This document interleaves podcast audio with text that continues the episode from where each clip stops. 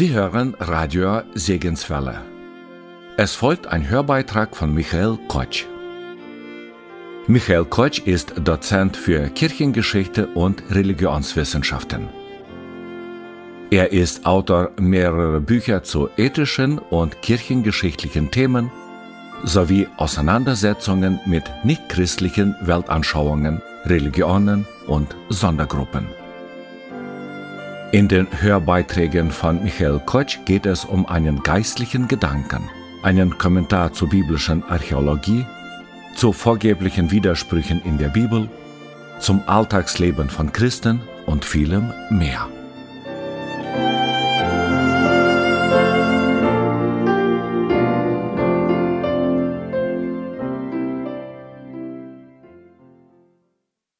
Der Isabelgeist ist eine spekulative Erfindung charismatischer Christen.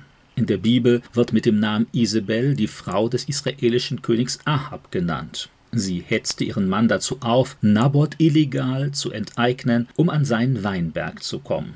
Außerdem verführte sie das Volk zum Götzendienst. Später drohte Isabel, den Propheten Elia ermorden zu lassen, weil dieser die Priester Baals getötet und das Volk wieder zurück zu Gott Jahwe geführt hatte.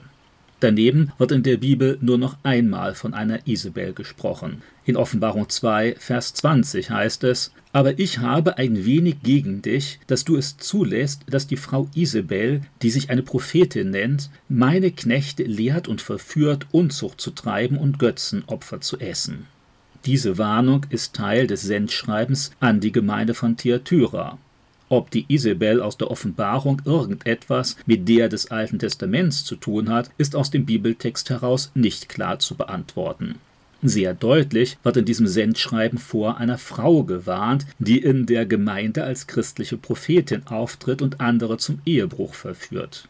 Mit Unzucht ist in der Bibel oft aber auch Götzendienst gemeint, also das Brechen der Ehe mit Gott, in diesem Fall verführt die scheinbar christliche Prophetin dazu, vorgeblich geistlich zu handeln, in Wirklichkeit aber fremdreligiöse Ideen aufzunehmen und sich von dem Gott der Bibel zu entfernen. Diese Warnung ist in der charismatischen Bewegung natürlich ein Problem, weil dort sehr häufig angeblich christliche Prophetie ausgeübt wird, gelegentlich aber sogar nach esoterischen Methoden. Deshalb vernachlässigen charismatische Ausleger die unmittelbare Bedeutung des Textes und versuchen aus der Psychologie der alttestamentlichen Isabel eine andere Deutung der neutestamentlichen Warnung herauszulesen Demnach handelt es sich bei dem Isabel-Geist aus dem Schreiben an Thyatira um eine Person, die versucht, Menschen zu bestimmen und zu manipulieren, ohne selbst zur eigentlichen legitimen Leitung zu gehören. Ganz wie Isabel, die ihren Mann, den König, beeinflusst, weil sie selbst über keine wirkliche Macht verfügt. Dann wird in charismatischen Kreisen häufig ausufernd psychologisiert, wie und wo man Menschen erkennen kann, die unterschwellig Macht ausüben oder kontrollieren wollen. Die eigentliche Warnung an die Gemeinde von Thyatira trifft das allerdings nicht. Obwohl verdecktes Machtstreben in der Bibel andernorts durchaus angesprochen wird, nicht aber als Isabelgeist, was sofort an einen möglichen okkulten Hintergrund denken lässt. Diese Assoziation wiederum entspricht weitgehend dem Weltbild charismatischer Kreise.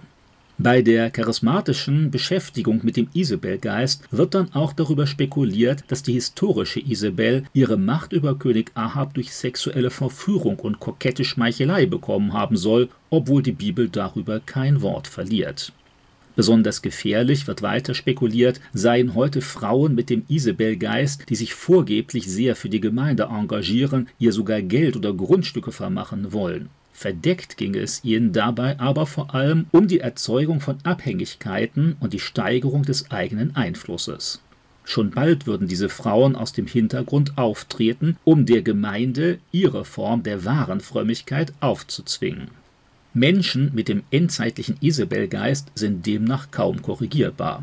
Der Hauptgrund dafür ist ihre stolze, felsenfeste Überzeugung, allein dem wahren Gott und seinem Willen zu dienen.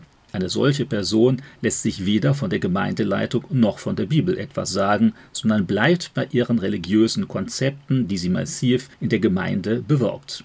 Natürlich gibt es auch Männer, die von einem Isabelgeist befallen sind. Oft greife Gott mit körperlichem oder seelischem Leiden ein, um diese übermäßig selbstgerechten Person zur Einsicht und Umkehr zu bringen. Selbstsüchtig wurden vom Isabelgeist eigene Erfahrungen und Ziele in den Mittelpunkt gerückt. Überall mischt er sich durch die von ihm bestimmten Menschen ein. Mit Schmeichelei und verdeckt eingesetzter Sexualität versuchen Frauen ihren Einfluss zu sichern. Auch sexuelle Sünden könnten vermehrt in diesem Zusammenhang auftreten. Vom Isabelgeist verwendete Methoden sind unter anderem Anklage, Seitenhiebe, Andeutungen, wiederholte Fragen und Infragestellungen. Gegen ihre Kritiker gehen sie mit Intrigen und Verdächtigungen vor oder mit besonders fromm wirkenden Gebeten. Wer von ihr angegriffen wird, verliert schnell den Mut und fühlt sich vollkommen unbrauchbar. Natürlich gab und gibt es in vielen Kirchen fromm wirkenden Machtmissbrauch. In charismatisch orientierten Gemeinden werden dafür gerne auch geistliche Eindrücke, vorgebliche Erfahrungen und Prophetien eingesetzt. All das ist von außen nur schwer überprüfbar und kaum jemand will in einer Gemeinde, die Prophetie allgemein schätzt, skeptische Anfragen stellen. Deshalb können auf solchen Wegen schnell auch esoterische Praktiken und Überzeugungen etabliert werden. Insofern ist es durchaus zu begrüßen, wenn charismatische Gemeinden dieses Problem erkennen. Der zu diesem Zweck konstruierte Isabelgeist aber missbraucht seinerseits die entsprechenden Bibelverse.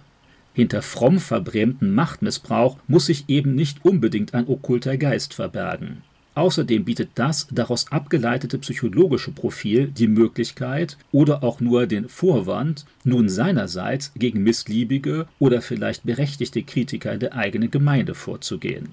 Hilfreicher als die Spekulation über einen Isabelgeist wäre ein restriktiver und vor allem biblischer Umgang mit Prophetien, Visionen, Erfahrungen und ähnlichen spekulativen Dingen in charismatischen Kreisen.